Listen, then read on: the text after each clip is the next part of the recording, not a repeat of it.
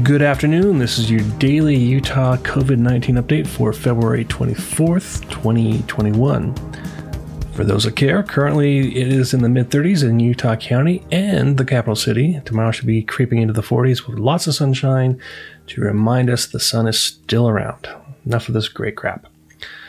Uh, on to the stats. Today, the state reported 368,601 cases. Of that, 825 were new cases, which was the suggestion from yesterday's podcast. The good news that's about a 28% drop in new cases from a week ago.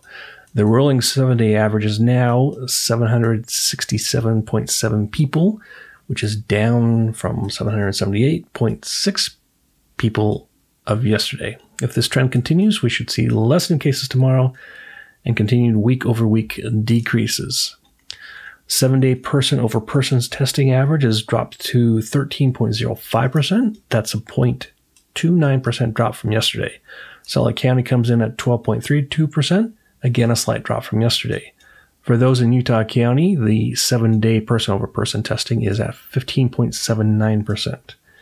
Seven day test over test average has also dropped for today from yesterday's 6.16% to 6.1%.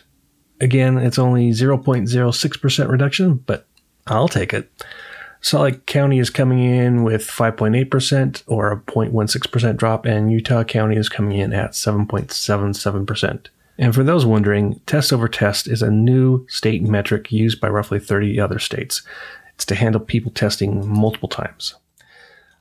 On the frustrating side, we've lost 14 more lives to this illness. Eight males, six females, age ranged from 25 to over 85.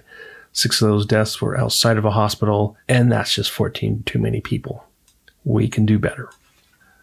Exciting news on the vaccine front. AP News is reporting that Johnson & Johnson's vaccine is 66% effective at preventing moderate COVID infections and 85% effective against more serious cases.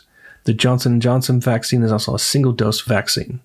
The FDA is expected to have a final decision in a few days, and if approved, that would make for a third option available to us. On to Utah specific stats on the vaccine. The drive to get 65 year olds vaccinated is growing. Currently, 19% of those in that age segment have at least one shot, up from almost two points from yesterday. Go Boomers!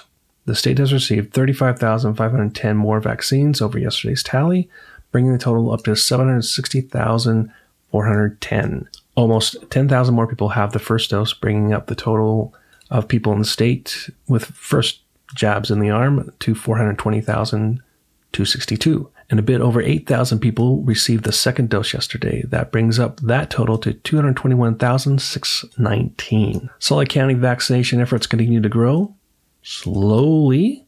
7.4% of the county's population now have had two pokes in the arm, which is an increase of 0.2% from yesterday. 13.8% of the county now has one shot, which is up 0.3%, bringing the total up to 21% of the Lake County's population now has some form of the vaccine, which is great to hear. In Utah County, on the other hand, Closing in at 6% of the population has two jabs in the arm, and those with one jab in the arm make up 10.5% of that population. Thoughts on helping Utah County pick up the pace?